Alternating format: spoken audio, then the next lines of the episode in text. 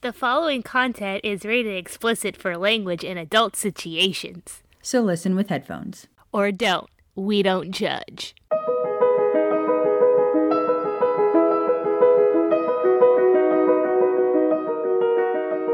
Have you ever wished that your world had more magic? Or that your favorite character had survived? How about a full length spin off of your favorite childhood series?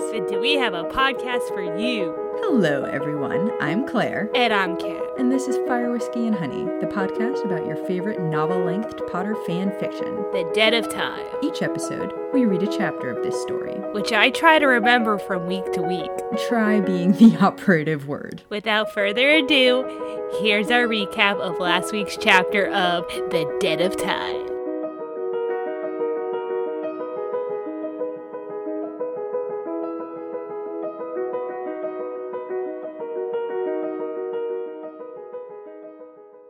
Right, Kat. So, uh, it's been what three weeks now since we finished season one.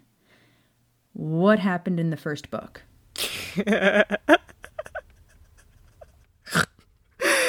um, things. Well, you heard it here, folks. Things. Things happened in book one. Somebody got brought back from the dead, and they it? broke into the Ministry of Magic. Who's they? Sirius? And well, Sirius didn't. I mean, Sirius did break in, but like he wasn't. th- no, he didn't. He waited outside. Anyway, okay. First off, who got brought back from the dead? Um, somebody. Once told me the world was I was actually gonna me. do that, but I didn't because I thought Yeah. you'd be like, "Oh, really?" So I, No, I mean I'm still gonna give you crap for it. But okay. who came back from the dead? I thought it was wait. Sirius was already alive. Um. No, no, no. Okay. Sirius. Sirius got brought back from the dead. Oh. Okay. I'm asking about all of book one here, woman. Yes, I know that. I'm trying to remember. It's gonna be a long season, folks. I have Um, Arthur Weasley. I can't remember. Like my dad says, I have CRS. Can't remember shit. I mean, like same, but uh, Sirius came back from the dead after Hermione figured out a life debt ritual. Um, also, apparently, they created some sort of bond between each other. Uh, so Sirius then joined them on the Horcrux hunt, um, and then from there, they did everything they did in the original series, but this time just with Sirius. Uh, Hermione and Sirius both got splinched. Hermione down her back and like literally split the back of her back, the back of her back, all the way down her spine open. Um, she still got the mudblood scar on her arm from Bellatrix Lestrange, except this time Sirius turned into a dog and ripped out Bellatrix's throat. Um, going to murder my husband because he's making noise again. Well, I can't hear him, so that's fine. Oh, also, this season I am recording on a homemade sound booth, and Kat is recording in a closet. We're waiting for her to come out, but it may take a while. Um, I am Harry Potter. You are Harry Potter, and if Harry Potter taught us nothing else, it's that no one should have to live in the closet. But that does not mean you shouldn't record in the closet because clothes make for good soundproofing, and that's what we're going for here, folks. Soundproofing. So I'm talking into a box, Kat's in the closet, life is good. Also, uh, Harry went into the uh, Forbidden Forest to die by Voldemort's hand again, except this time instead of Voldemort making Hagrid carry Harry into the courtyard and everybody getting all sad faced, uh, Hermione, Sirius, Remus, Neville, all of them followed Harry into the forest. Um, Sirius and Remus both got tortured in the Forbidden Forest trying to protect Harry. Hermione ended up getting tortured too. Um, Remus managed to blow up the ground underneath the snake, which got the snake away from Voldemort, and then Vol- uh, Voldemort Neville was able to kill him with a sword, and then he tried to hurt somebody else, and oh, Hermione accidentally killed Crabbe Senior, which was hilarious. Um, well, not hilarious, but like she tried to kill Voldemort, and Voldemort just grabbed this guy and used him as a human shield. So like, no fucks were given that day. Anyway, uh, then Harry wakes up and tries to kill Voldemort, and Voldemort tries to kill him, and then he kills Voldemort, and life is good. Um, so the very last thing that happened in the last book was uh, it it literally ended, I think, right at the end of the battle of. Um, oh, the other thing, Draco Malfoy's good now. because Sirius threatened to call in a life debt on Narcissa and to help save Hermione. And Draco ended up killing his dad right after Sirius killed Bellatrix Lestrange. I think Draco also killed Fenrir Greyback. But um but uh Draco hinted that he knew there was a weird connection between Hermione and Sirius. But he's super chill now and like saved Harry's life on multiple occasions. So like he's a good guy now. Um anyway, uh at the very end of the final season or final chapter slash episode of season one, Harry has killed Voldemort. Ron and Hermione ask how he did it. He says Elder Wand. They do the whole explanation. And uh, Harry says, Oh, I died, came back, but compared to you, that's old news, I guess, talking about Sirius. And the lines that ended the last chapter of book one is Voldemort was gone, the war was over, all was well, for now. Dun dun dun. So, after that extraordinarily long winded entrance to recap thing, yeah, recap, that's what we're calling it. Does any of that ring a bell, Catherine? Yes. Have you actually listened to the podcast? No. I don't like the sound of my own voice, people. I sound like a chipmunk. Y'all ever hear that Christmas song that Alvin and his brother sing where it's like, I wanna hula hoop? That's what I sound like. I mean, I'm not going to disagree with you. I need a new voice. Out of love, because I respect your Well, opinions. I need a new voice. I need to sound like Wazowski. You forgot to file your paperwork last night. I need a nice cold so I can sound like I smoke five packs a day so I can be all like, hello, my baby. Ugh, love Phoebe. So sad friends is I have gone. the box set, so But, I uh, don't oh. care. I mean, I could always just go more high pitched to sound like you or like Mickey Mouse. Oh, oh boy, let's read Harry Potter. God, don't do that. Oh, book two, The Time Turner, chapter 15, Courage and Craft. No. I kid. I wouldn't do that to you guys. You might actually kill me. Although people seem to like my voices. And apparently people wish that I would read all of their fan fiction, so I'm just saying other people respect me and appreciate my gifts. You sound like Gretchen Wieners. That's so fetch. I don't think my father, the inventor of toaster strudel, would appreciate that. Can you imagine if your dad invented toaster strudel? Oh my god. And there's the first snort of book two, people. Season two is off to a oh, great start. Jesus. Well, I mean, we've only been digressing for less than like 15 minutes, so like, Even though somebody said that they Only like my singing, so you need to take Max out more often so I can sing. I have a I have a playlist, people. Yeah, the voices inside her head tell her Hey. what to sing. Sandra does not appreciate that. and we're not by any means making fun of mental health issues. It's just Claire's weird. Yeah, I'm weird. Also, we definitely have mental health issues of our own, so like no judgment. Absolutely None. none. Therapy, man. Therapy and the stigma. All right, final thing before we get started. When is Hermione Granger's birthday? How in the heck should I know that?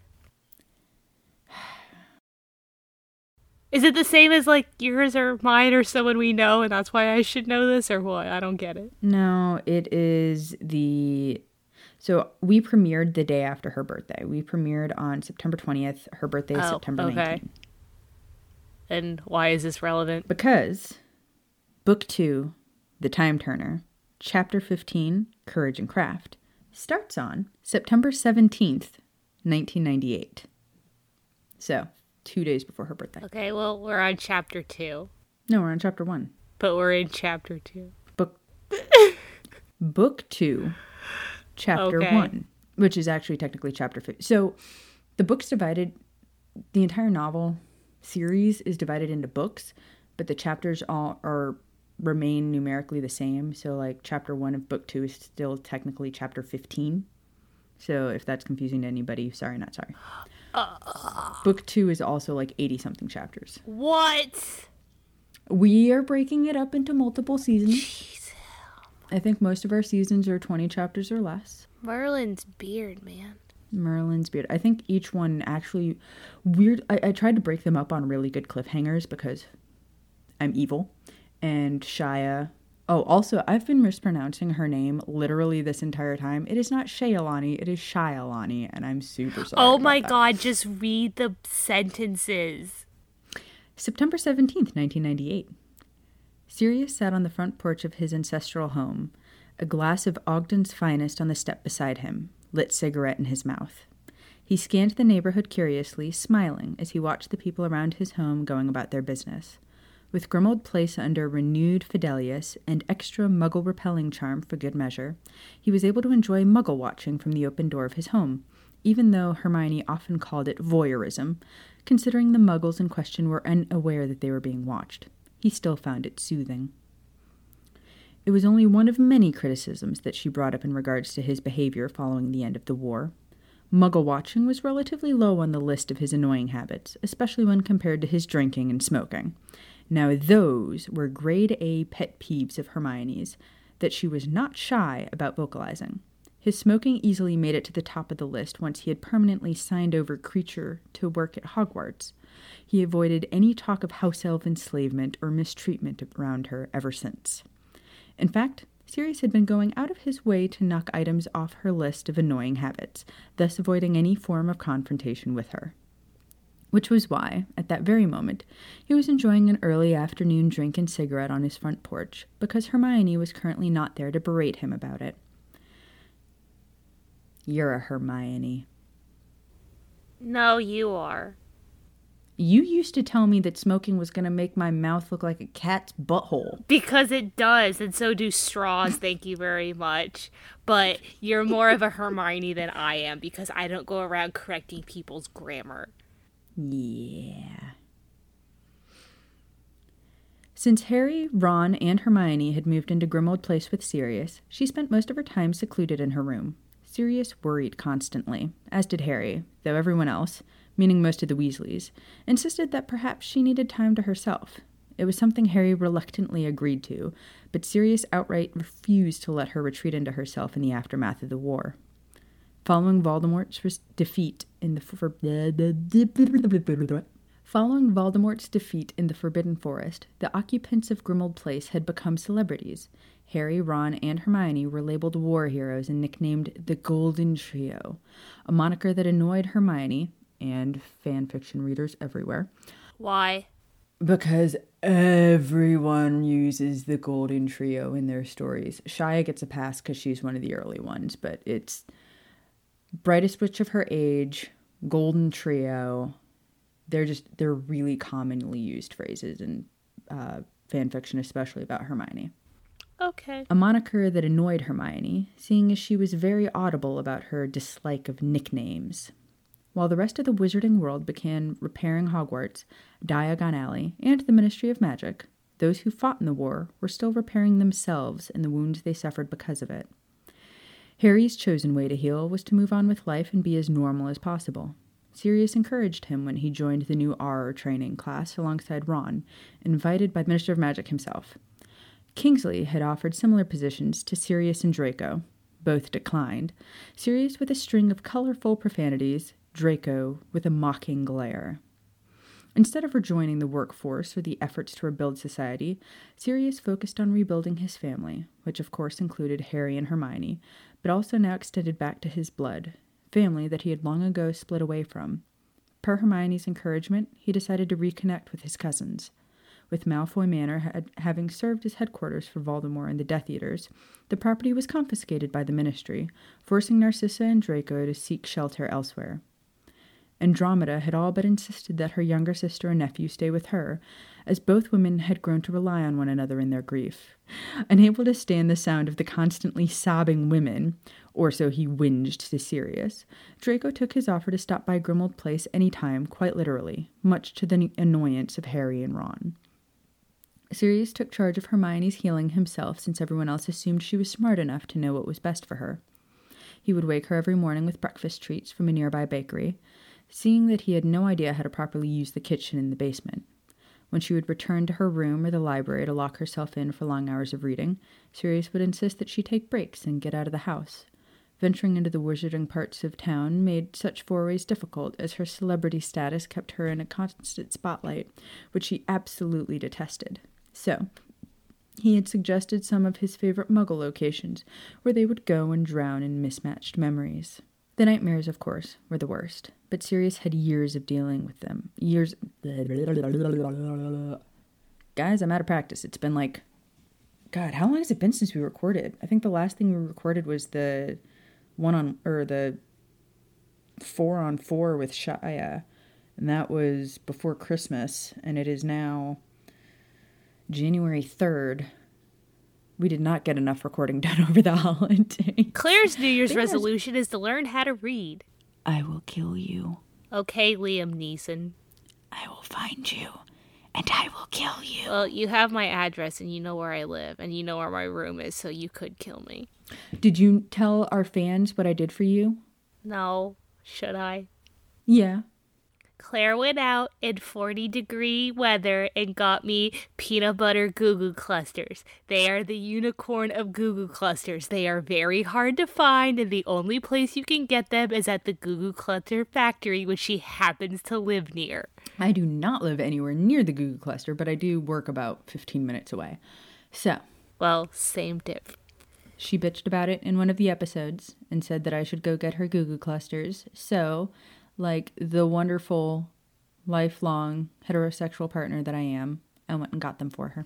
Well, I wasn't going to tell you this, but my dad actually gave me a box of them for Christmas. And I said, Where did you get these? And he was like, You can buy them on Amazon. And I was like, No way. So now I have, Yeah, they're also like double the price because I almost did that. Also, fuck your dad. well, now I have all the clusters I need. Yeah, they don't cluster around your love handles. Cluster. Well, it's better than a oh. cluster bug. Yeah. Well, you kind of hope they cluster around your ass. I don't need that. God, if it gets any bigger, I'm going to be like Kim K and not fit into my dang pants. Dude, somebody the other day, they were like, uh, they were asking my husband, they were like, does your wife have any like Latin American in her? He goes, "N- no. African American? No. Really? 'Cause she's got like a butt. And he's like, yep, nope, pretty much 100% white. Like, as white as they come white. So, yeah, no. I think it's the German. I know I didn't get it from the Irish side of the family.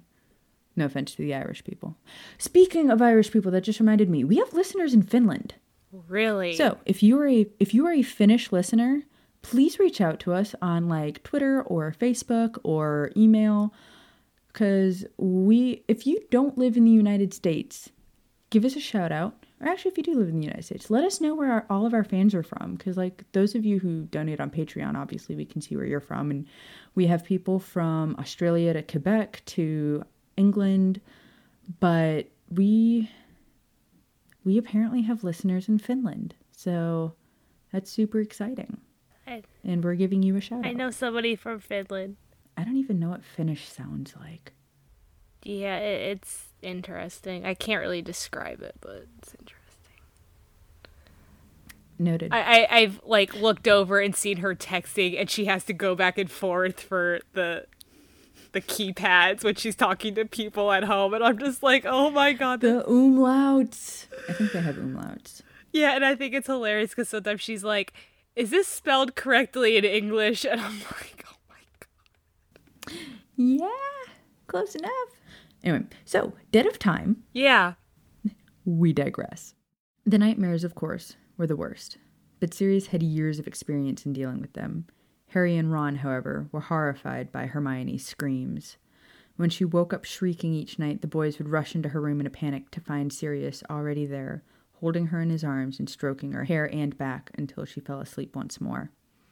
Harry admitted that he felt responsible for Hermione's condition. Sirius insisted that he was responsible for everyone in the house and that Harry needed to let him do his job and take care of them. By extension, that meant Sirius was also responsible for taking care of Draco, who had been ostracized by most of the community, including Pureblood Society, for his new blood traitor status, something with which Sirius was quite familiar. He took the boy under his wing and did what he could to make Draco feel worthwhile. Harry and Ron refused to be anything more than cordial to the Slytherin, So Sirius had suggested that Draco help him get Hermione out of her shell. The two shared the trade. Hagrid is knocking at your door. Sorry. No, it's Jimmy closing the. I think it's Jimmy closing the basement door. so- Oh my god, Claire, can't you just work with me for once? Jesus. Blimey, Harry, I ain't seen you since you was a baby. You're a bit bigger than I remember now, especially round the middle. Yes, that is correct. Thanks, Alex Trebek. that makes me sad. I know.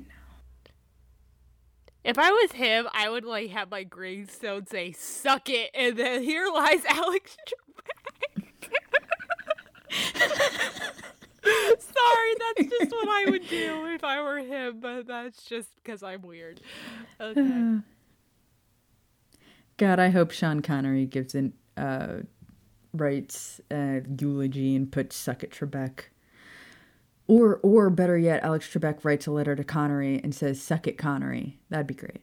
But anyway, if none of if you guys don't know what we're talking about, it's an SNL bit. Sean Connery plays Jeopardy, and he keeps saying "suck it, Trebek," and it's great. Anyway, so Sirius and Draco shared The two shared the so trait. the two, referring to Sirius and Draco, shared the trait of being able to get under her skin, provoking her to emotions other than apathy, and Sirius was grateful for the help. His gratitude might have been premature. Draco's voice echoed within the house. Sirius! Sirius launched his cigarette into the street as though it burned him, and he quickly poured his fire whiskey over the side of the steps before pushing the glass itself out of sight. Alcohol abuse. He took a deep breath just in time to hear Draco's frustrated sigh as the younger man cleared the corner of the entrance hallway. A quick survey told Sirius he made er, he had been rash in tossing his vices. Hermione's not with you? Draco's lip twisted in annoyance. She'll be here soon. I took the Floo because I figured it would be faster since she was headed off to an apparition point. Thought I should give you a heads up about her current mood. Sirius glared as he walked into the house, closing the door behind him. What did you do? Draco rolled his eyes. I did what you told me to do. Took her for lunch. And no, I did not suggest she was putting on weight again. I've still got the burn marks from the hex she sent at me over that one, he said with a scowl.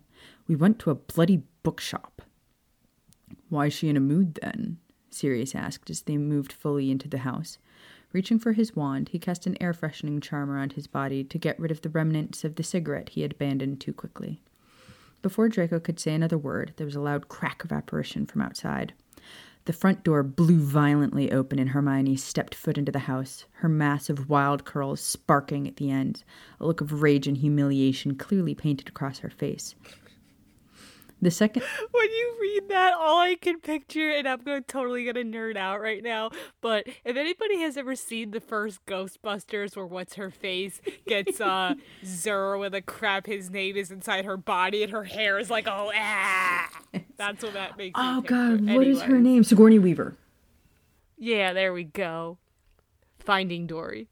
I'm Sigourney Weaver. I forgot she was in that. Her voice was. Yeah. She's a gift. Thank you. Not you, although you are a gift as well. Um, the second the door slammed shut behind her, the portrait of Sirius's mother began screaming, Blemish upon the noble house of my father! That's a face. okay, I have to make the faces to make the voices. Please, sir, can I have some more? The whole, shut your pie hole. Read. She smiled. She wants to. Yep, yep, yep, yep, yep, yep, yep, yep, yep, yep, yep, yep, yep. Blemish upon the noble house of my father. But before she started spewing out more creative slurs, Sirius flicked his wand to shut the curtains. Stop flipping me off. I flipped you off first. Quit rossing me. He smiled sweetly at Hermione, approaching her carefully, as though she were a wild hippogriff, nearly going so far as to bow before her. Afternoon, love. Everything all right? At the sound of the slammed door, Harry and Ron appeared over the rails of the staircase. What'd you do to piss her off this time, Malfoy? Ron called down. Are you two finally done being friends? We're not friends, Weasel, Draco sneered. Fine, whatever you are. Is it over? I miss the good old days when we could hex you and she'd punch you in the face. Shut up, Ron, Harry sighed in frustration. Hermione, is everything okay? No! She screamed and immediately burst into tears. Rushing past Sirius and Draco, shoving the latter with her shoulders, she flew up the stairs in a tornado of sobs. Sirius watched helplessly as she brushed past Harry and Ron, who tried to stop her, but failed miserably. Her door banged shut, and all of the men let out a collective sigh of irritation. Draco finally broke the silence. Seen the Daily Prophet this morning? He handed the folded paper in his hands over to Sirius before turning on his heel toward the large formal dining room, likely raiding Sirius's secret stash of scotch, Draco's not so secret guilty pleasure. I'd like to say that I said Sirius's secret stash of scotch without stumbling twice. How bad? Harry asked as he and Ron descended the stairs to meet with Sirius in the hallway. They cast their gaze over the opened paper in Sirius's hands, where a large moving picture of Hermione and Draco was plastered on the front page. The two appeared sitting outside Florian Fortescue's ice cream parlor. Ugh, so good. Neither looked overly pleased in the photo, though as the picture moved, Draco pushed his half eaten sundae across the table to Hermione. It had only been a few days ago when Sirius suggested the two get out of the house. Harry and Ron had been at the ministry undergoing Auror training, while Sirius made plans with Remus for the day. Hermione had spent the night dealing with a particularly bad nightmare, and when Draco showed up bored, Sirius had asked his young cousin to distract her. It was not the picture that caught his attention, but the ridiculous headline and attached article surrounding it. Harry Potter Broken by Golden Girl by Rita Skeeter. Ugh, Sirius groaned and began to read it aloud. It seems the boy who defeated you know who twice has more on his plate than fighting dark wizards in the weeks following his great triumph. As this reporter stated in her latest award winning biography, Golden Trio, Young Love and War, said Golden Trio, consisting of war heroes Harry Potter, Ronald Weasley, and their shared love interest, Muggleborn Hermione Granger, spent the better part of this past year on the run from the forces of darkness. Under the pressures of war, they found love in the arms of one another. Details of the love triangle can be found in the pages of Golden Trio, Young Love and War, available at local bookshops now. It's no secret that Gryffindor Golden Girl spent the majority of her time at Hogwarts School of Witchcraft and Wizardry in the arms of many f- famous young heartthrobs. She first appeared on the scene during the Triwizard Tournament, which had been brought back to Hogwarts in order to establish unity between the wizarding schools. Unfortunately, Miss Granger brought dissension to the tournament in the form of her first love triangle between herself, Harry Potter, and famed Bulgarian seeker and Triwizard champion Viktor Krum. Despite our world still healing from the aftermath of the war, it appears that Miss Granger has no qualms about inflicting new found. I got too fast. Despite our world still healing from the aftermath of the war, it appears that Miss Granger has no qualms about inflicting new wounds on her famed lovers, Potter and Weasley. The Princess of Gryffindor now finds herself in the arms of self proclaimed Slytherin prince and supposedly reformed Death Eater Draco Malfoy. It begs many questions, including. Stop reading, Draco advised him, reappearing at Sirius's side with a glass of scotch in hand.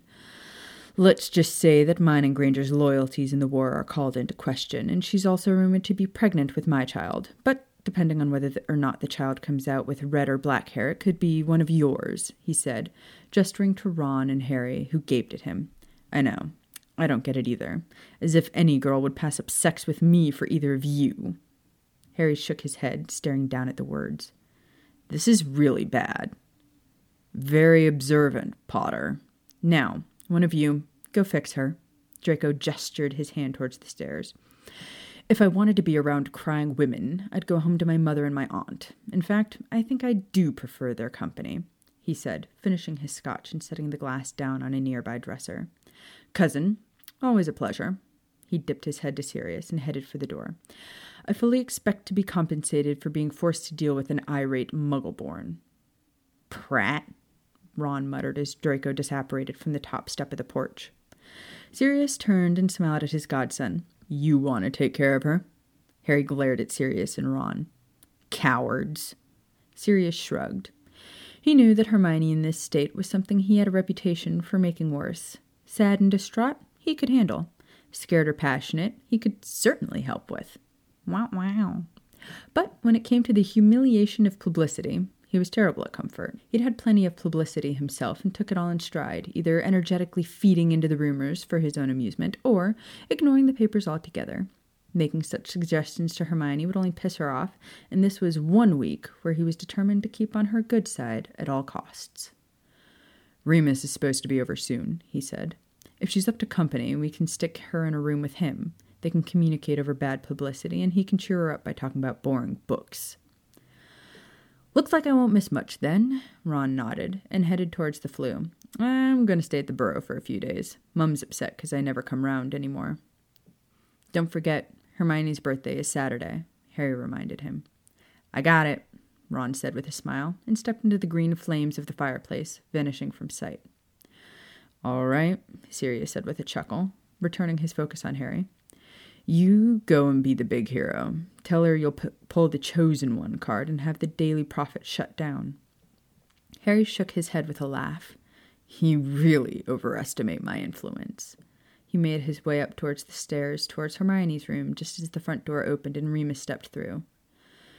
Though he complained to Sirius about little sleep dealing with Teddy and an exhausted Tonks, Remus still looked younger than ever. Fatherhood clearly suited him, as well as marriage, though he often said he was eager to get out of the house as often as possible, considering he and Tonks had both been cooped up for the length of her pregnancy at Sirius's request. Is she here? Remus asked. Upstairs in her room, more than likely sobbing her heart onto Harry's good natured shoulder. Sirius gave a wry half smile and led Remus into the large dining room where he narrowed his eyes at the open bottle of scotch on the counter.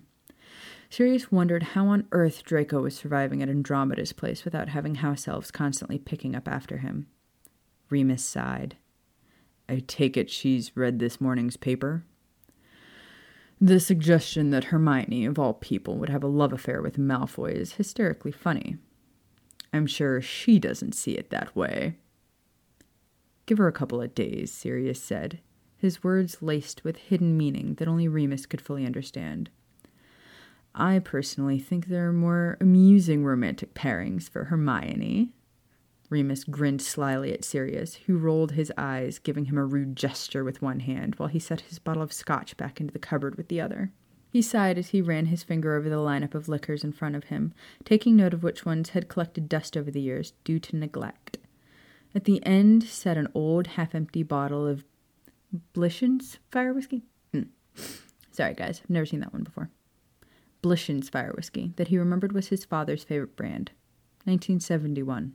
A good year. So, what's left to do? Sirius asked anxiously. Remus raised a brow. For the party?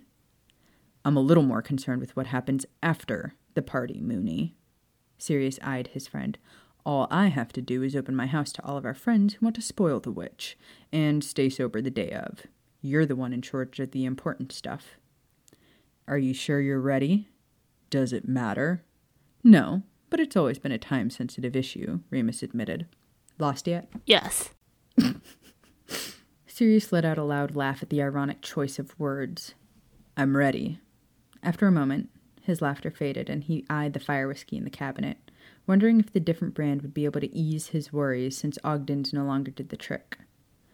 I hate not knowing how this will all play out. If it works and she.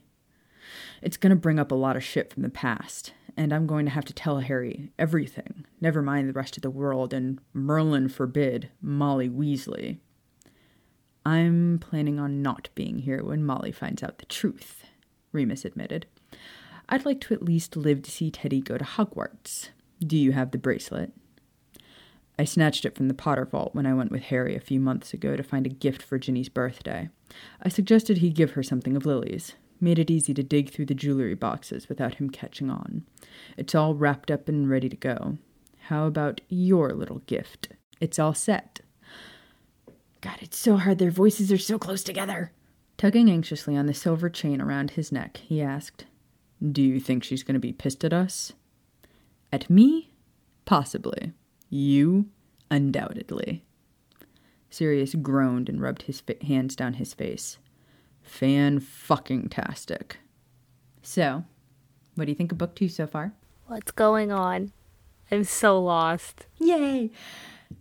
I, would just like to point out the fact that you've been lost literally this entire series. because there's a lot of hinting and a lot of suggesting and a lot of foreshadowing, and you're not going to get it until the end of this chapter, beginning of the next chapter.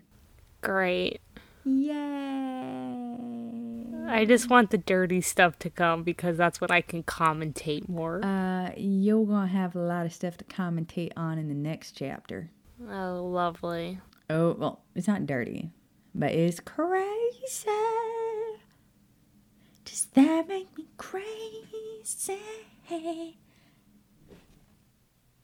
Does that make me crazy? Sing it, Kat. You need to calm down.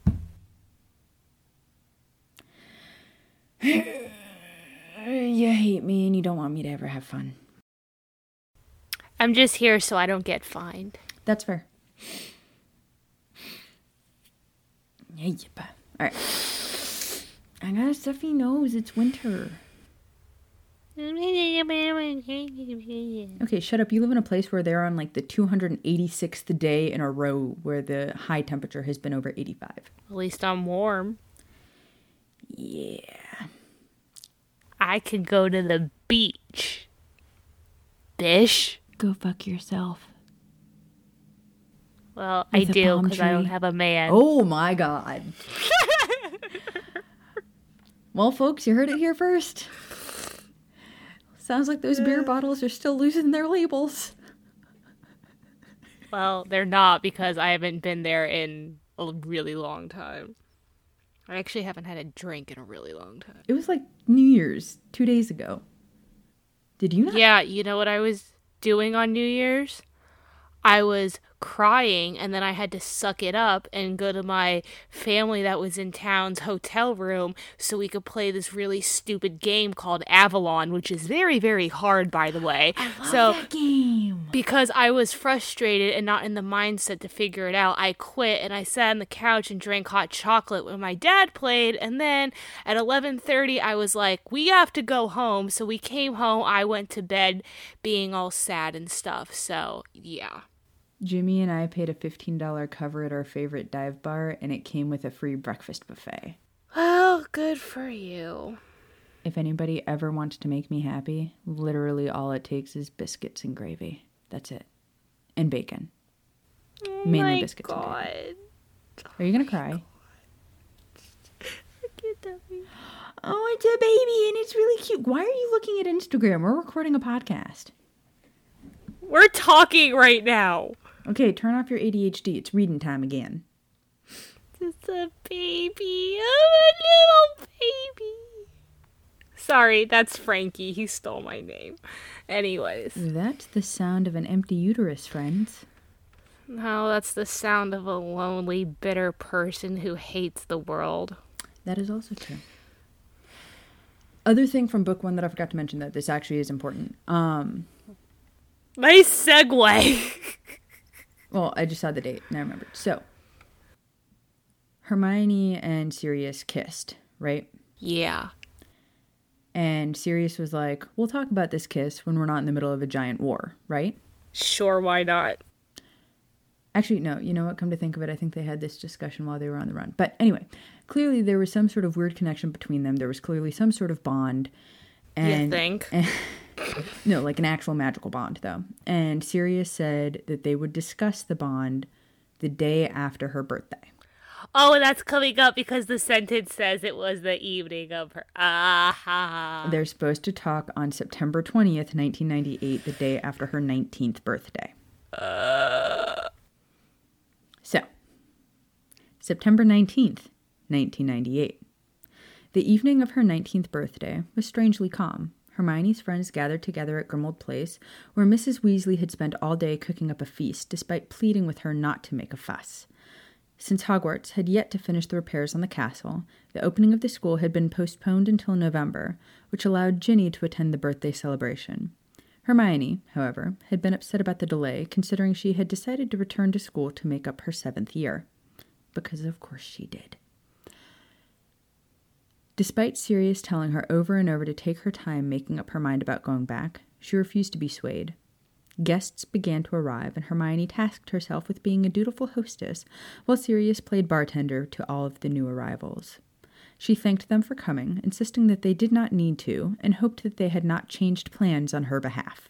Look, it's you. How? Because you are always trying to, like, not be a burden on other people. Unless it's me, in which case you just, like, slap that shit on top of me like Louis Vuitton matched luggage. Well, that's why you were born. Yeah, I was literally here to be your bellhop. Is that the term? Emotional baggage bellhop. Sure. I'm your emotional baggage bellhop. Hey, that would be a really cute Halloween costume for us if we're ever in the same place at the same time. We're both dressed as bellhops, just carrying suitcases that say, like, childhood trauma, anxiety, depression, emotional instability, toxic ex boyfriends. Yeah. Oh, Jesus. Actually, everybody, congratulations. There's your Halloween costume for next year. You're welcome. I mean, this year? Oh, yeah, it's 2020. I can see clearly what Halloween's going to look like because I got 2020 vision. Oh my god. I It's the roaring. 20s all over again. We're all going to be wearing fringe, doing the Charleston. Hell yeah.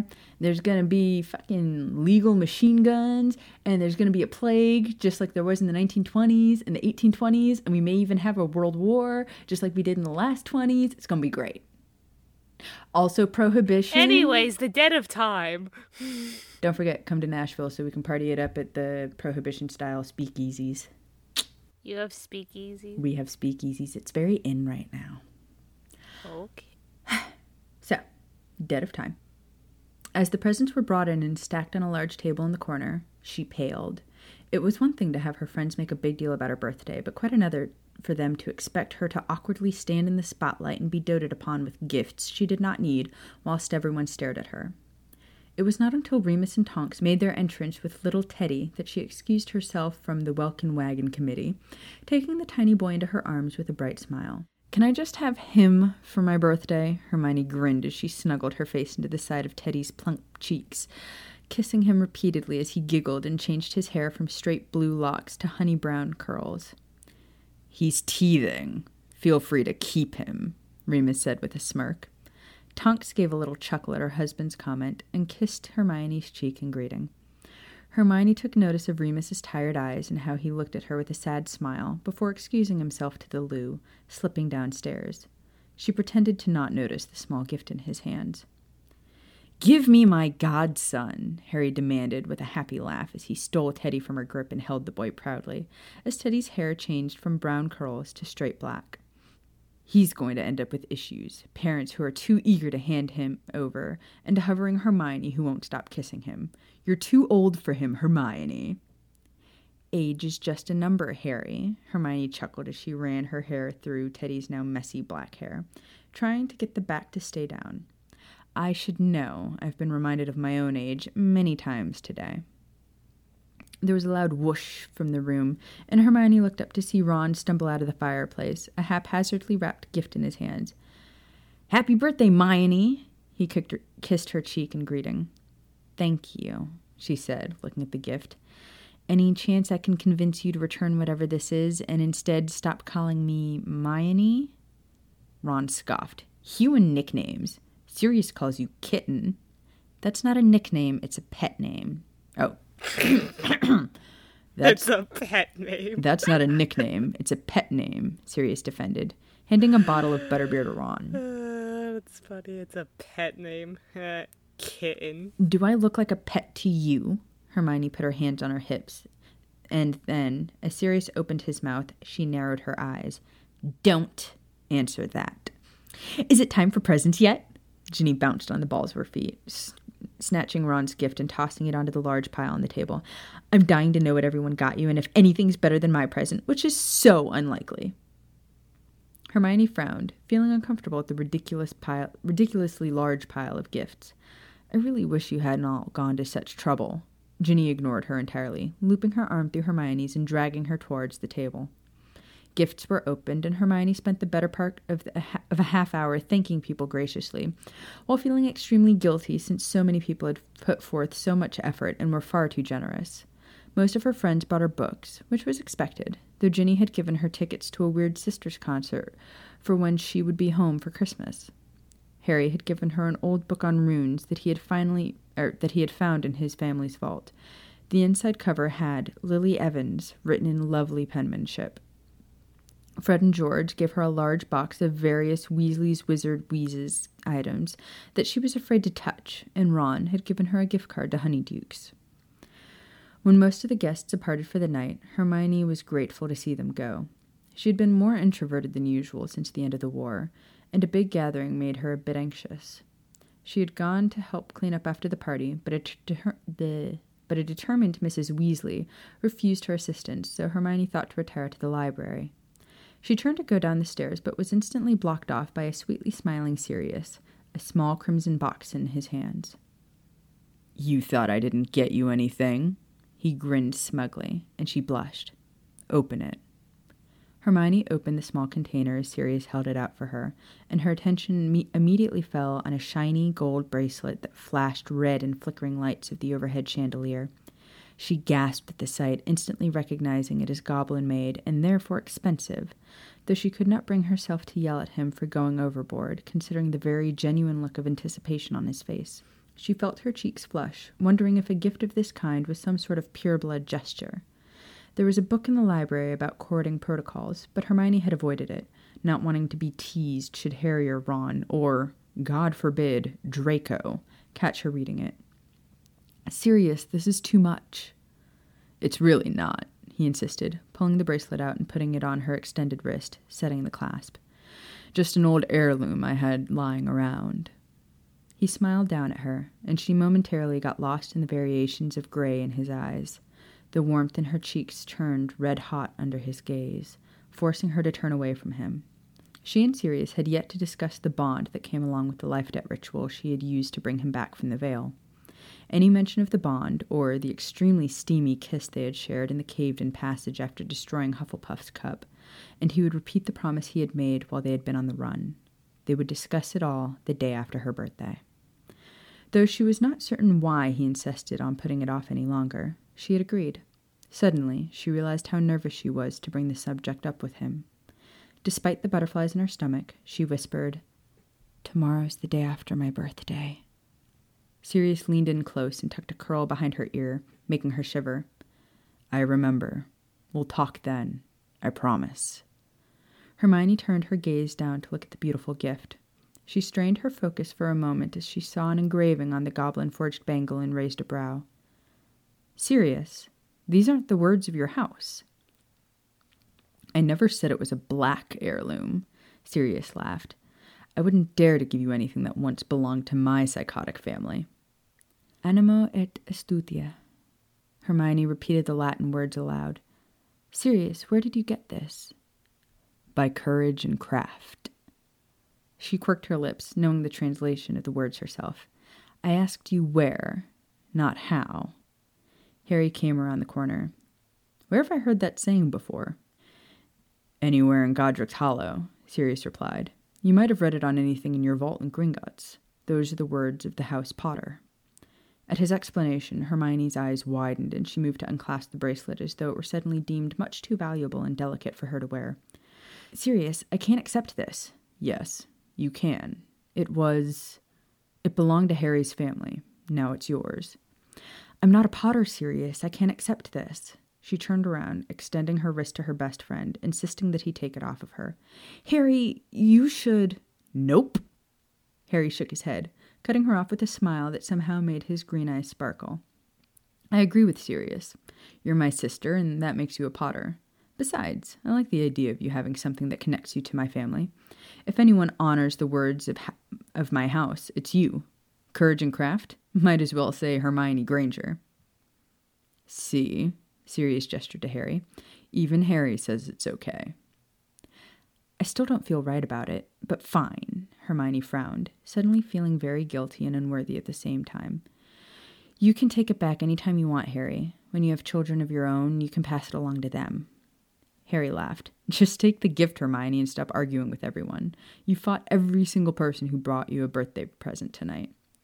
Well, I told you not to get me anything in the first place, so it's not my fault, she countered. Sirius interrupted the back and forth. I think we're missing the big moment here. I gave her a birthday gift, and I haven't gotten any thanks. Thank you, Sirius, Hermione, Hermione gently murmured before she leant in and kissed his cheek, the soft hair of his beard tickling her lips. Now, if the two of you are done forcing presents on me, I'm excited to go to the library and read all of my new books. She grinned and hugged Harry before turning and walking down the stairs through the open doors of the large black family library, where Remus had been kind enough to deposit the large collection of new books that her friends and family had given her that evening. She turned to the stack of tomes that had been assembled in a tower on the large oak coffee table in the center of the room. On top of the stack sat a small crimson box tied with a gold ribbon. Assuming it was another gift from Sirius, since the boxes matched, Hermione sighed and spun back to shout at the door at him. When she turned, however, she came face to face with Sirius and Remus, who were lingering in the doorway. She narrowed her eyes at Sirius and gestured to the gift. What's that? That's actually from me. Sirius smiled softly. Oh. Remus smiled softly. Shit, did I say Sirius? Yes. Sirius is right above Remus, so I swapped it. My bad. Thank you for catching. That's actually from me. Remus smiled softly. Oh, Hermione said, embarrassed, as she recalled the box that he had earlier disappeared with. Her curiosity was certainly piqued as she wondered what could be inside and what Remus would want hidden from the rest of the party guests. Dora and I are heading out. I wanted to come and say goodbye. Remus slowly approached her, looking incredibly anxious as he pulled her close to him, wrapping his arms around her. She hugged him back tightly, feeling as he breathed deeply. I hope you had a wonderful birthday, Hermione. You really deserve something good after everything you've done. She ignored the praise and released him, reaching for the box. Let me open your present while you're right here. Remus gently grabbed her wrist before she touched the gift. No. Wait until I leave. It's private. Her eyes widened slightly, and she watched as he winced, his face turning a bit pink. I mean, it's just. You might not like it. He frowned, and his soft green eyes momentarily flashed gold. The next time I see you, you can tell me if you like it. Is everything okay?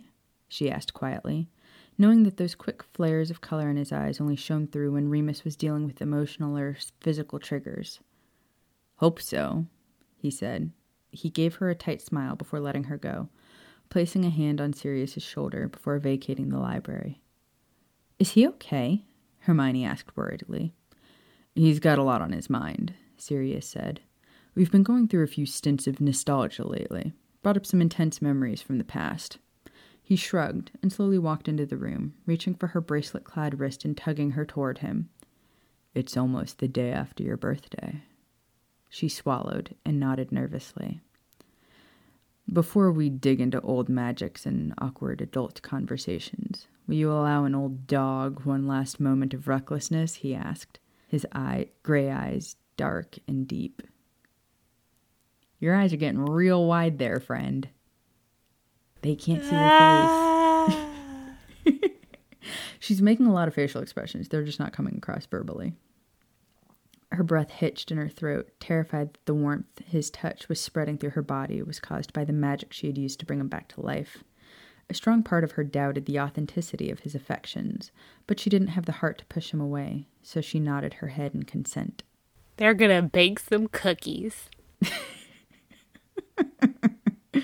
Sirius cupped her cheek with the palm of his hand and leaned in towards her, ever so slightly brushing his lips against hers. She could tell he wanted more. His hands were shaking, and he appeared to be holding in a breath, leaving her struggling to think of how to respond. She knew what she wanted to do, of course, but with Harry just upstairs, she couldn't seem to find that infamous Gryffindor courage.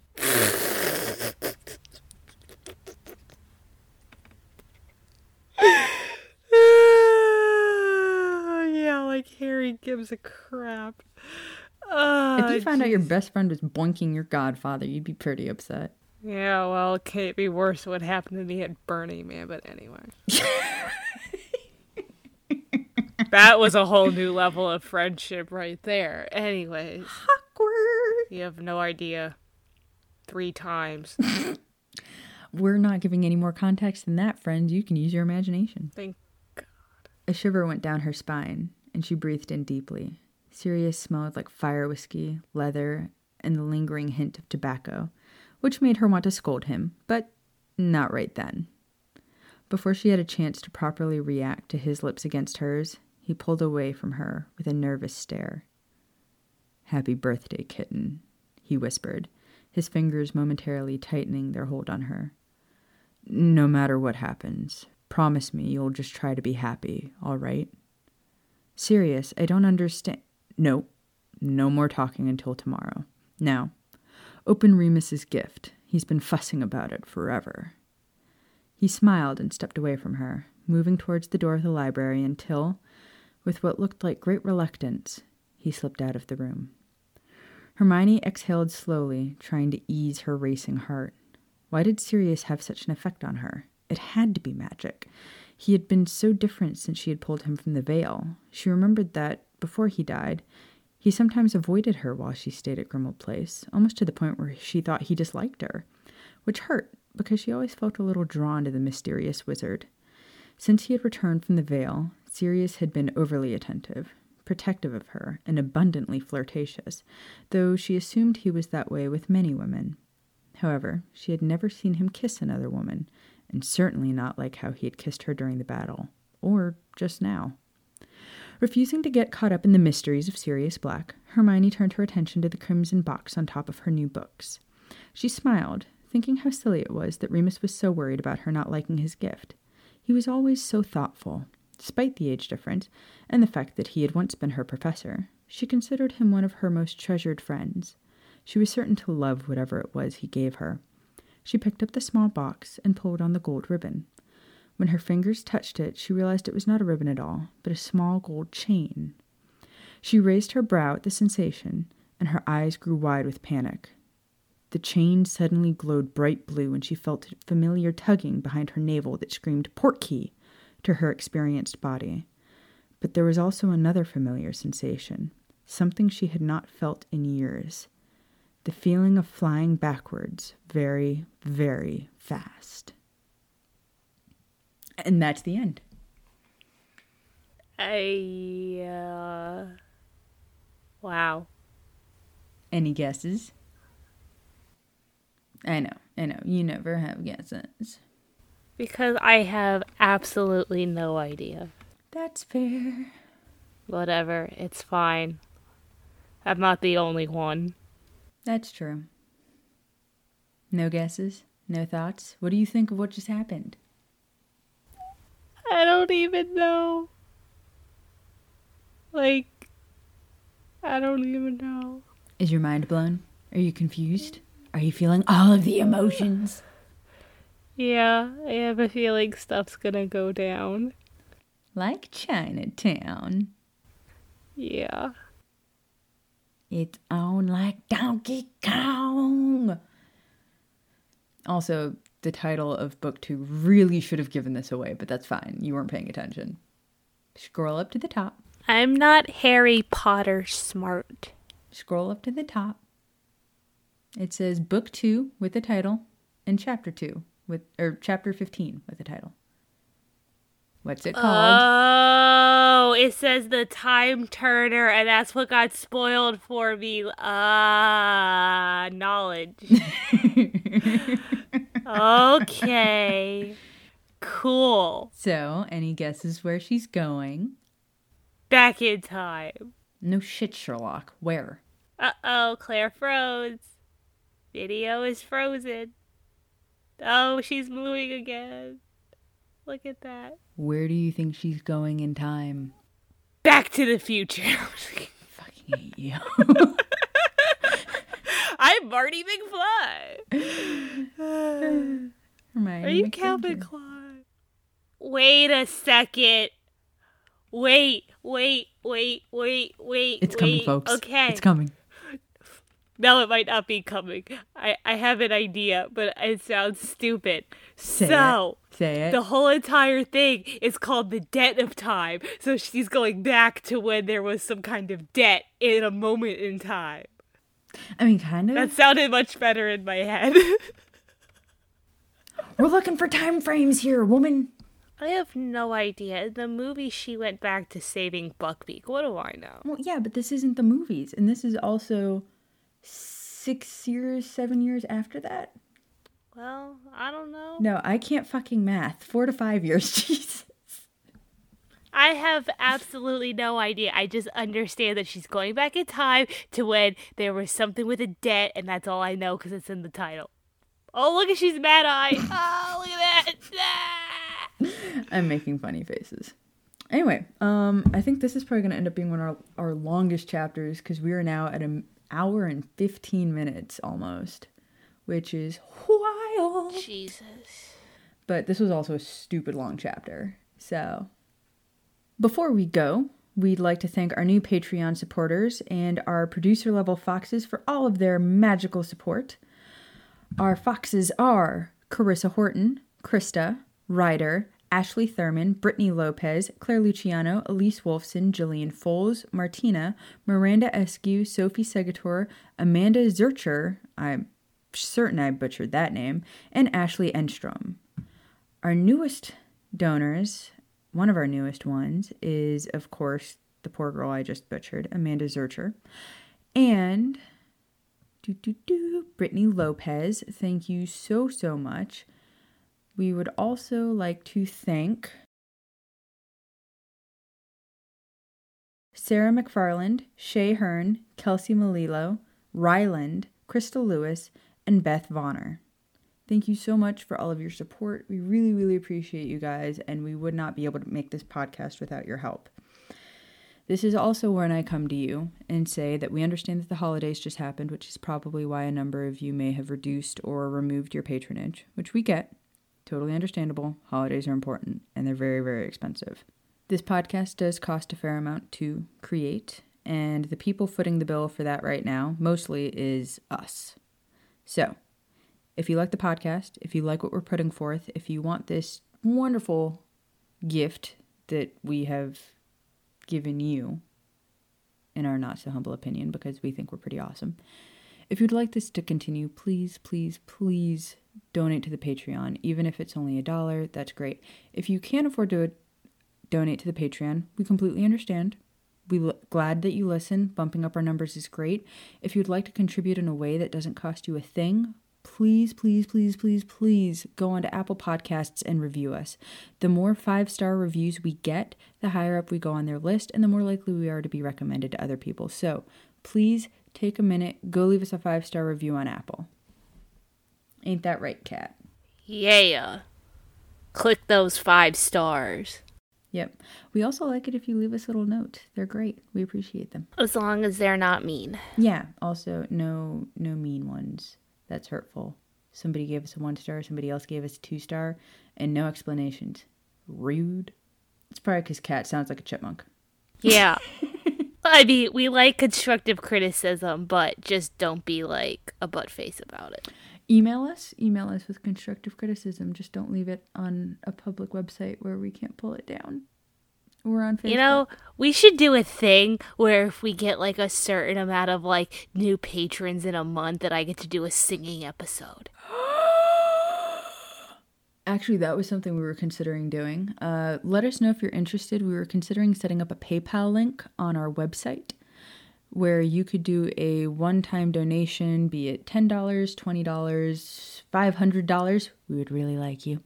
Um, but you would be will look for some sort of like really extra perk like Kat singing a voicemail recording for you or just singing your favorite song in general or me doing a voice or something wild and crazy but um yeah uh, that's something that we are considering doing. If you would be interested in donating to something like that, where it's a one time donation for a reward, please let us know.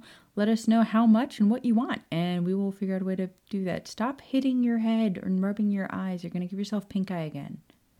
I didn't have pink eye, I had a sty. There's a difference. Okay, Mad Eye Moody.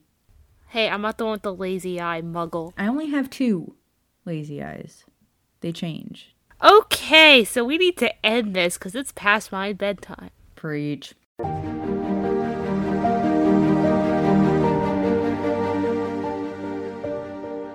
Thank you for listening to another episode of Fire, Whiskey, and Honey. A special thank you to Shyalani for allowing us to read your story. And thank you to Blue Ivy Creations for creating our logo and Hannah Beth for editing our episodes. You can find us on Instagram at FWHPod And on Twitter at FWHPodcast. And on our website, FWHpod.com. If you enjoy this podcast and would like to support and get extra content, please support us on Patreon and review us on Apple Podcasts. Thank you to those who support us already. We wouldn't be here without you. See you next Fire Whiskey Friday.